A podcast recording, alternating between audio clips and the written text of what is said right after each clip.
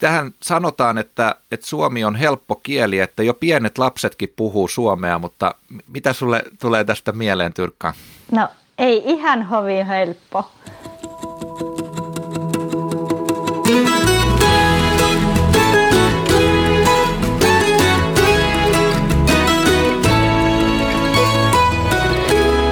Pieni ihminen, suuressa mukana.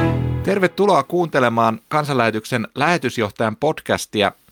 Minä olen Daniel Nummela ja vieraanani on tänään Tyrkkan, joka on kansainvälisyyslinjalla omassa kotimaassaan Bulgaariassa. Tervetuloa Tyrkkan mukaan. Moikkelis. Tosi hienoa, kun suostuit mukaan tähän ohjelmaan. Mun on ihan pakko kysyä tässä aluksi, että voit sä kertoa ja avata hiukan meidän kuulijoille sitä, että, että miten sä oot päätynyt kansanlähetyksen kansainvälisyyslinjan kautta omaan kotimaahas kansainvälisyyslinjalle? En tiedä, se vähän niin meni. tota, siis mä aina innostuin siitä, kun lähetystyöntekijät tuli tänne päin. Mä olin sille, vitsi, on niin hienoa kertoa ihmisille Jeesuksesta. Sitten mä aina rukoilin, mutta – herra, mä en halua mennä oma kotimaahan, koska siellä on niin typerä kertoa tutuille ihmisille, kun kaikki tuntee sut ja tietää, että no hän on kristitty, hän höpöttää, kun kaikki on melkein muslimia täällä meidän ympärillä ja sitten mä olin silleen, vitsi olisi niin nolo olla joskus siellä. Ja sitten kun vaan tuli semmoinen ehdotus, mä olin silleen, no samalla se olisi aika kuulia mennä. Olisin sillä, hei, minä voisin kertoa sielläkin Jeesuksesta ja olisi kova kokemus. Ja siitä se lähti. Mä olin sillä, no joo, miksi ei. Tämä on kyllä vaikuttavaa kuulla, että et, et, et sulla on vahva ajatus ja näky siitä, että sä haluat kertoa Jeesuksesta eteenpäin. M- miten Jeesus on itse sulle kolahtanut? Mitä Jeesus sulle merkitsee? No itse asiassa mun mielestä Jeesus on niin kuin, oikeasti rakkaus, koska muslimit aina ajattelee, niin kuin, mitä mä lapsesta astikin kuulin niistä, että pitää tehdä jotain hyvää, että saat niin kuin Jumalan rakkauttaa tai sille, että Jumala hyväksyy sut. Mutta kun aina me niin kuin, nähtiin raamatusta, kuinka Jeesus teki meidän puolesta, se tosi kovasti niin kuin, vaikuttaa minussa, että vitsi, joku kuoli mun puolesta, että minä saan elää ikuisesti. Se on niin kuin käsittämätöntä. Mi- mi- milloin sä oot ensimmäisen itse kuullut tästä Jeesuksen rakkaudesta? Muistat sä, kuinka vanha sä olit? Tai en muista, kun mä syntyin kristitystä perheestä ja varmaan lapsesta asti olen kuullut Jeesuksesta. Niin, että sut on, on kastettu jo ihan lapsena Joo. sitten Okei, ja sekin oli kuulla. suomalainen pappi, joka minut kasti. Okei. Sä oot tuntenut siis näitä lähetystyöntekijöitä jo ihan pienestä lapsesta Joo. saakka. No miten sitten sulle sun, syntyi tämä päätös tai ajatus siitä, että sä voisit mennä tai haluaisit mennä Suomeen?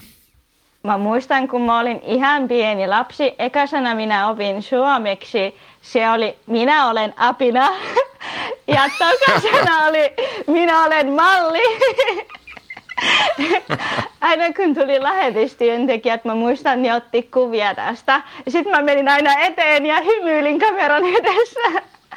Ja oli tosi hauskaa, kun joku puhuu eri kieli kuin Bulgaria ja Turkkia. Ja mä aina haluaisin oppia suomea. Ja kun suomalaiset puhuu itse niin kuin suomeksi, mä olin sille, hei, mitä kieltä ne puhuu? Mä haluan tietää, mitä ne nyt puhuu. Ja se mm. innostitti mm. mut aina.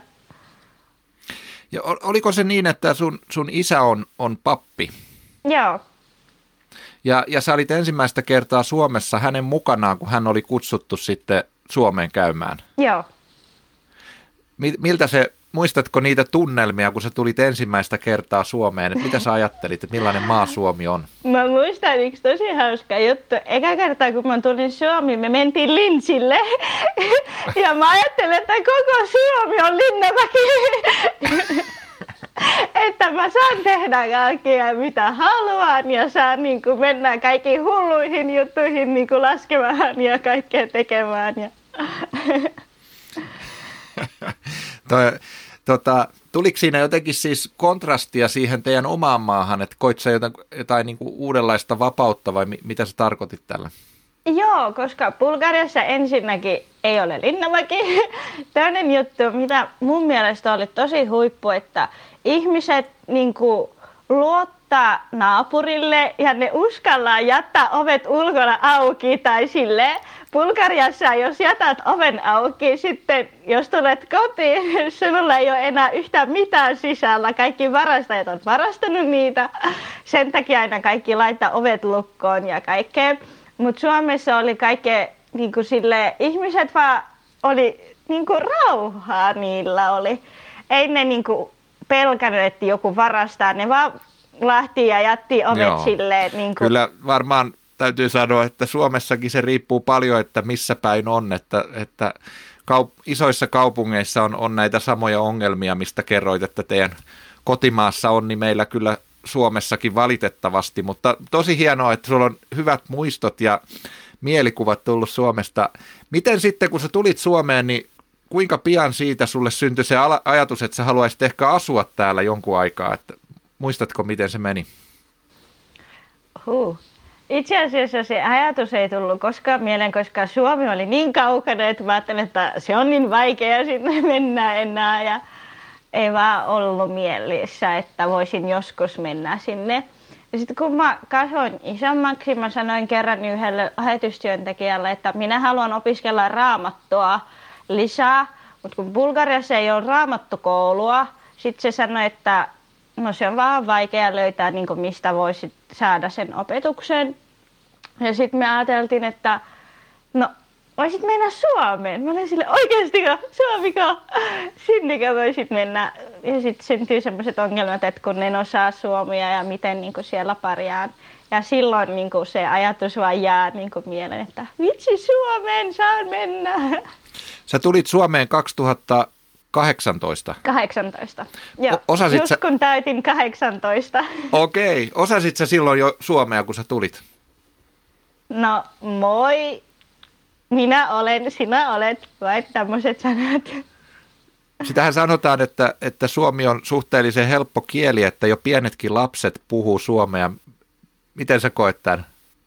No ei ihan näin mene, mutta mun mielestäkin se ei ole niin vaikea kieli, varsinkaan jos rakastat jotain kieltä, sitten varmasti helpottaa sen oppimiseen. Minä aina rakastin suomen kieltä. Mun mielestä se, oli, se kuulosti tosi hauskalta ja hyvältä. Sen takia mä niin kuin aina ajattelen, että se on niin kuin helppoa tai verrattuna muihin kieleihin. Kauan ja sulla kesti, että niin sä koit, että sä ymmärrät, mitä ihmiset puhuu ja, ja pystyit itse ilmaisemaan omia ajatuksia?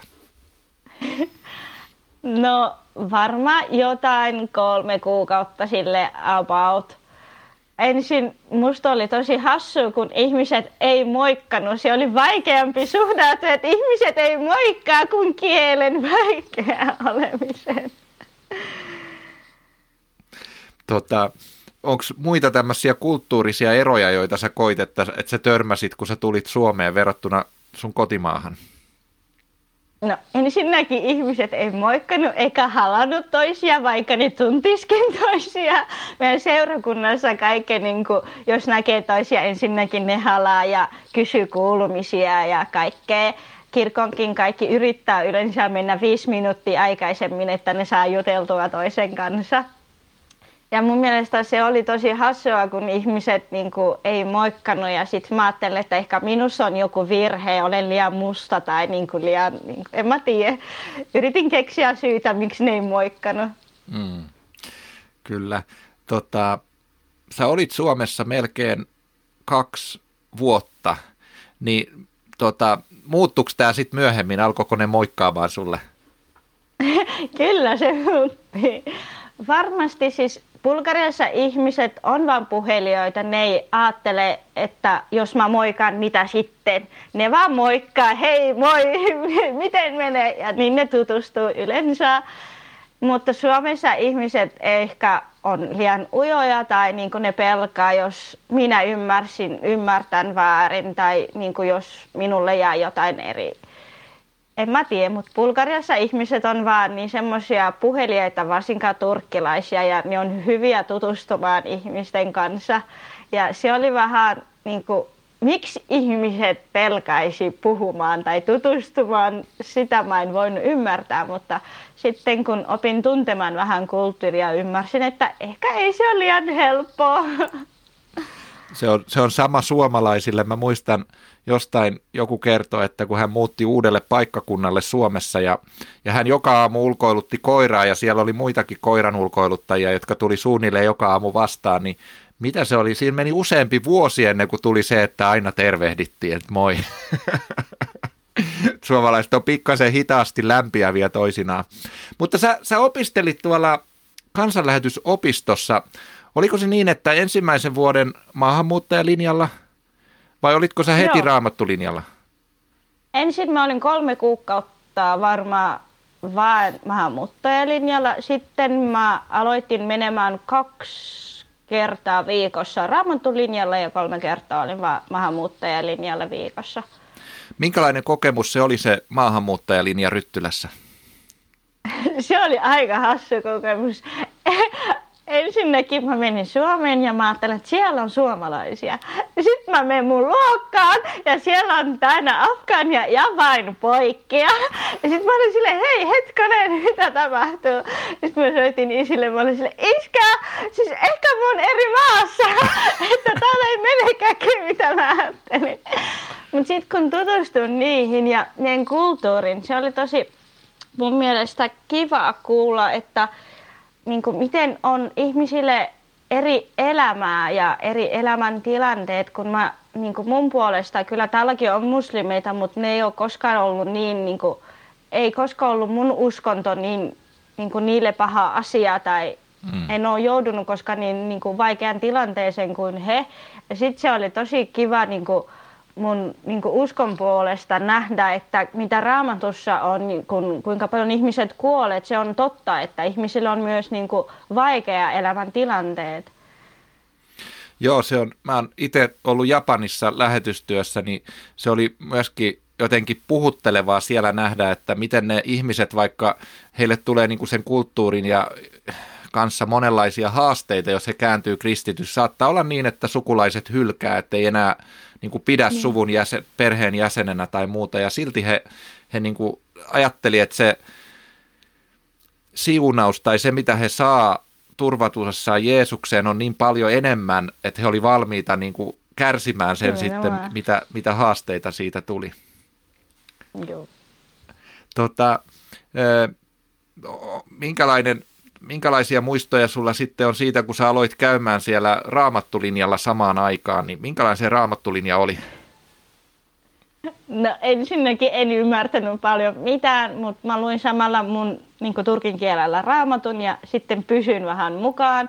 Mutta mun mielestä oli tosi hauskaa, kun siellä oli Kananin maa, jotain puhuttiin siitä, kun Jeesus oli Kananin maassa tai jotain. Sitten mä olin silleen, ei koskaan mä oon nähnyt, että raamatussa ei lukee kanaa. Miksi puhutaan kanasta? Sitten se vaan oli silleen, mistä se niinku luettiin? Ja sitten mun kaveri vieressä oli sitten, että ei ole kana, se on kananin maa. sitten mä olin silleen, aha, nyt mä tajusin. No miten sitten se toinen vuosi? Sähän jatkoit raamattukoulussa vielä sitten, raamattulinjalla vielä sen toisen vuoden. Joo, no sitten se oli tosi kivempi, niin kun ymmärsin melkein kaikkea ja pystyin niin oppimaan lisää ja vaikka mä oon niin lapsesta asti lukenut raamattua, oli tosi paljon juttuja, mitä mä en ole huomannut tai niin kuin, mitä mä en ole valtamatta ymmärtänyt, mitä se tarkoittaa. Ja sitten oli mun mielestä tosi ihanaa niin kuin olla siellä ja kuulla. Ja mun mielestä kaiken huippuihin juttu oli se, että sieltä saat niin kuin puhdasta ja hyvää niin kuin opetusta – ja se oli mun mielestä hienoa olla siellä ja oppia raamatusta ja turvata siihen, mitä ne oikeasti opettaa, koska se oli niin kuin oikein ja luotettava. Jäikö erityisesti joku tietty opettaja tai opetusjakso siellä mieleen? No kaikki ne oli tosi hyviä opettajia, ne on niin kuin kaikkein niin parhaita. Mutta kyllä Leifin opetuksia mä tykkäsin tosi paljon. Hän opettaa ihan duunilla ja se on hyvä. Okei. Niin, että sä suosittelisit lämpimästi, jos joku kysyisi, että mihin kannattaisi mennä opiskelemaan raamattua, niin kansanlähetysopisto olisi hyvä paikka. Todellakin. Se on kiva, Sieltä saatte hyvän opetuksen. kiva kuulla. Jäikö sulle myös kavereita sieltä sitten myöhemmin, kun sanoit, että aluksi oli tämä vaikea tutustua, mutta miten sitten siellä oli myös naispuoleisia opiskelijoita varmaan siellä raamattulinjalla? Siis mulla aina on ollut myös kristittyjä kavereita täälläkin, mutta ei koskaan semmoisia siskoja, kenen kanssa mä saan jakaa elämää. Siis varmaan se oli Herran lahjaa, että mä sain niin hyviä kavereita ja varsinkaan siskoja ja veljeä, kenen kanssa saan puhua niin kuin vapaasti omasta uskosta ja ne ymmärsi mua, mitä niin kuin mä haluaisin selittää, koska jos selität joku muslimille, miksi pelkaat syntiä, ne on sille, mitä? Ei niin kuin ne saa selvää, mitä sä haluat selittää, mutta kun mä sain kavereita, mä sain niin kuin vapaasti sanoa niille, että mitä oikeasti mä niin kuin koen tä- tässä elämässä, mitä niin kuin tämä elämä on minun, niin kuin mitä mä näen tämä elämää. Ja ne ymmärsi mua ja me saatiin vapaasti puhua ja mä joka päivä kiittin Herraa ja muistan kun kesä oli ja äiti soitti, että sä tuut varmaan niin täällä viikolla ja kaikki mä olin sille, äiti, mä en halua tulla täällä viikolla. Voisinko tulla, kun kesä on lopussa, koska kesällä on kesätiimi. Vau, on, on kyllä upeita, upeita kokemuksia.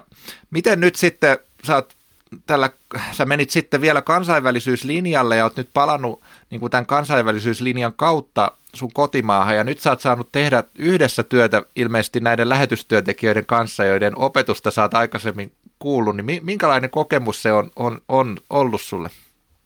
Se oli tosi hassua, koska Herra on niin suuri ja ihmeellinen. Mä muistan, että mä niin kuin, omassa huoneessani rukoilin ensin, että Herra, opeta mulle rukoilemaan suomeksi. Sitten mä niin kuin, opin, ja mä muistan, kun me rukoiltiin mun matkan puolesta, että mä lähten Bulgariaan, ja mä pystyin silloin rukoilemaan myös niin kuin suomeksikin. Sitten mä rukoilin siinä vaiheessa, että Herra, niin kuin sä näet, että mä sanoin sulle, että se ei ole mun tahdo ihan minä Bulgariaan, koska mua vähän ujostuttaa ja pelottaa, kun ihmiset tuntee mut ja mä tunnen niitä ja mä en tiedä, miten ne reagoi, mutta tapahtukoon sun tahto. Ja sitten mä tulin Bulgariaan ja mä ajattelin, että täällä ei ole enää nuoria, kun kaikki lähti Eurooppaan. Ja mitä mä siellä oikeasti teen? Ja sitten kun mä tulin Bulgariaan ja mä pidettiin nuorten iltaa, ja sitten tuli yhtäkkiä niin kuin jotain kymmenen ja kaikki ne oli niin kuin musta pienen, mutta ne on kasvanut isommaksi, aikuisemmaksi. Mä olin sille, aha, täällä on ihmisiä. Ja silloin ne niin kuin sanoi mulle, että hei kiitos Herralle, kun sä oot täällä. Me aina rukoiltiin, että nuorten ilta aloittaisimme uudestaan. Ja mä olin sille, mitä ihmettä? Että joku sanoi, että hyvä kun oot täällä. Mä ajattelin, että siellä ei ole yhtään mitään, ei ole nuoria ja ei ole niin kuin tehtävää mitään. Sitten se oli tosi suuri kiitos aihe, kun Herra kuulee todella rukoukset. Kyllä, näin on ehdottomasti. Te, teettekö te muuta kuin näitä nuorten iltoja? Mitä muuta sä oot tehnyt? No, pidettiin lasten iltoja, nuorten iltoja ja yleensä kirkossa mä autan, niin kuin jos on jotain, esimerkiksi viime viikolla me siivottiin kirkon ja laitettiin kuusi pystyyn ja kaikkea semmoiset koristeltiin. Ja sitten niin kuin ennen sitä oli, niin kuin ihmiset tuli kasteen kolme, pidettiin niin kuin piknikin ja sitä järjestettiin ja järjestettiin tota, suunniteltiin yksi leiri, katsotaan onnistuuko se. Ja semmoiset juttuihin yleensä autan ja hoitan lapsia ja jos on semmoisia tekemisiä. Nämä on ollut sulle mielekkäitä, mieluisia hommia tehdä. Joo. Miten tota, mä näin Facebookissa sun laittaman videon tota, teidän seurakunnasta ja siinä oli tosi semmoinen iloinen ja hieno meininki. Siellä laulettiin Jumalan yhdessä ja muuta. Niin miten sä kuvailisit niin kuin Jumalan palveluselämää siellä Bulgaariassa verrattuna tähän suomalaiseen Jumalan palvelukseen? No voisin sanoa, että Bulgariassa on enemmän elämää. Ihmiset, niin kuin, kun tulee seurakunnan, esimerkiksi jos kysytään, onko teille rukousaiheita, meille kaikkeen niin kuin nousee ja sanoo sitä rukousaiheen ääneen. Ja se on mun mielestä tosi hyvä, se tuo sitä yhteyttä, että ei ole vain pappeja, mutta on myös seurakuntaa. Ja kun lauletaan, ihmiset niin kuin laulaa tosi sille, vaikka ei ole niin hyviä ihmisiä, ketkä laulaa hyvin, ei ole niin hyvä ääni meille kaikille, mutta kaikki laulaa niin kuin kovalla äänellä, että sä kuulet, että seurakunnassa on niin kuin eläviä ihmisiä, ketkä haluaa niin kuin laulaa. Se on mun mielestä tosi huippu. Onko sulle, kun sä osallistuit Suomessa Jumalan palveluksiin, niin jäänyt siitä, puhutteliko sua suomalaisessa Jumalan palveluksessa joku asia, jäikö, jäikö mieleen erityisesti? Mun mielestä oli tosi hyvä, kun Suomessa niin kuin, jos olet luterialainen, sä oot luterialainen, jos olet niin kuin, joku muu, sä oot jo, niin kuin, se niin kuin, ei niin, kuin, niin paljon vaikuttaa, mutta Bulgariassa niin kuin esimerkiksi kun ihmiset on muslimia ja ne ei kovin hyvin pysty suhtautumaan, niin kuin, että on luterialaisia ja on, on joku muita, koska niiden mielessä on muslimeita ja kristittyjä. Ja sitten niin seurakunnassa pitää olla tosi varovainen, niin kuin mitä sä teet esimerkiksi. Ne ei, niin kuin monet hyväksyy sitä ristinmerkkiä ja sitä ei saa tehdä. Ja se mun mielestä oli tosi surullista, miksi ei saisi tehdä, koska risti on se, mitä niin tuo meitä kristinuskoa. Ja sitten Suomessa mä aina vapaasti sain tehdä niin ristinmerkkiä. Se oli tosi kiva. Mites, mites tästä eteenpäin, miten kauan tämä sun kansainvälisyyslinjan jakso kestää ja mitä suunnitelmia sulla on sen jälkeen? No itse asiassa nyt me suunniteltiin, että minä lähden Saksaan turkilaisten parissa tekemään niin työtä, mutta kun korona kivasti estelee juttuja, en tiedä kuinka niin kuin kauan tätä pystytään tehdä. Joo. Pa- palaatko se sen jälkeen Suomeen vai Bulgaariaan? Mikä on sun ajatus siitä? No mä nytkin suunnittelen, että palaan Suomeen, mutta en tiedä. On vähän niin semmoisia nyt suunnitelmia, koska minä haluan opiskella vielä diakoniksi, mutta katsotaan. Me, me rukoillaan siunausta näille sun suunnitelmille, että Jumala johtaa oman viisautensa mukaan ja varmasti saadaan luottaa siihen, että hän johtaa.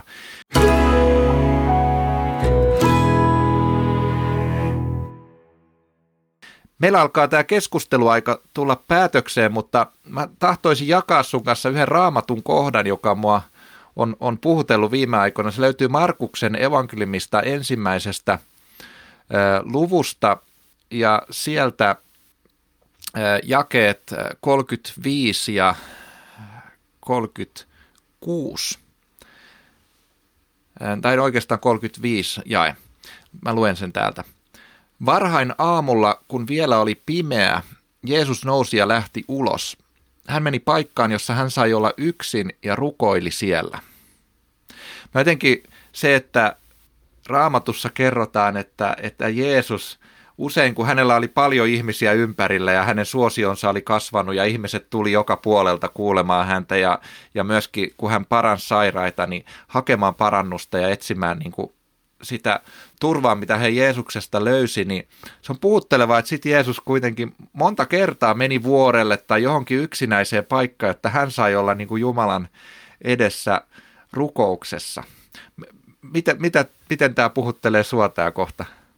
Siis tosi pitkään nyt mä oon niin kuin sanonut Jeesuksellekin, että on tosi yksinäinen olo, kun nyt mulla ei ole yhtäänkään semmoisia kristittyjä tyttöjä kavereita, kaikki on täällä vain poikia. Sitten mä sanon Herra, että minä haluaisin tosi paljon kavereita, kenen kanssa voisi rukoilla ja sille olen tosi pitkään kaipannut tätä. Me voidaan sitten rukoilla.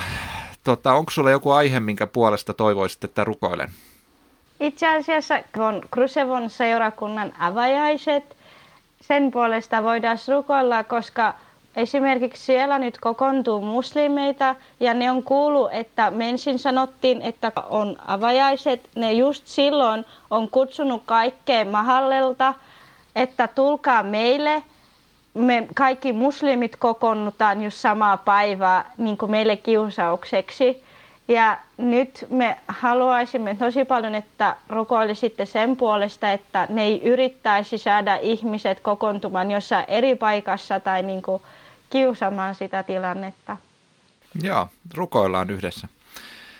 Pyhä Jumala, kiitos Tyrkkanista ja siitä, miten olet häntä ihmeellisellä tavalla johdattanut jo aivan nuoresta saakka, että hän on tullut tuntemaan suomalaisia lähetystyöntekijöitä ja kiitetään siitä, että hän on saanut kasvaa kristityssä perheessä ja oppia tuntemaan Jeesus sinua jo aivan nuoresta saakka.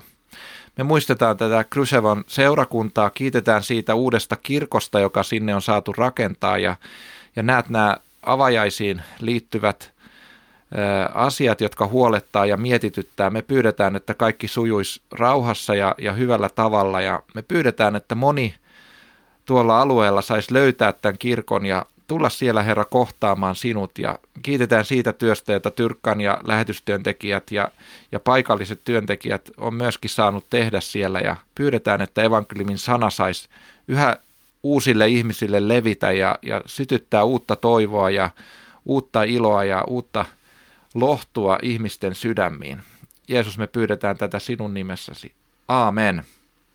Hei, kiitos Tyrkkan, kun olit tänään mukana tässä jaksossa. Oli tosi hieno keskustella sun kanssa ja toivotan Jumalan siunausta ja kaikkea hyvää sun elämään.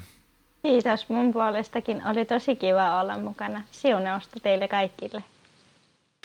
Ja hyvät kuulijat, tervetuloa jälleen ensi kerralla mukaan. Ensi kerralla meidän aiheena on ystävä pomona ja me keskustellaan Jurviksen kanssa siitä, että minkälaista se on, kun ystävästä tuleekin yhtäkkiä sun esimies. Tervetuloa jälleen ensi kerralla mukaan.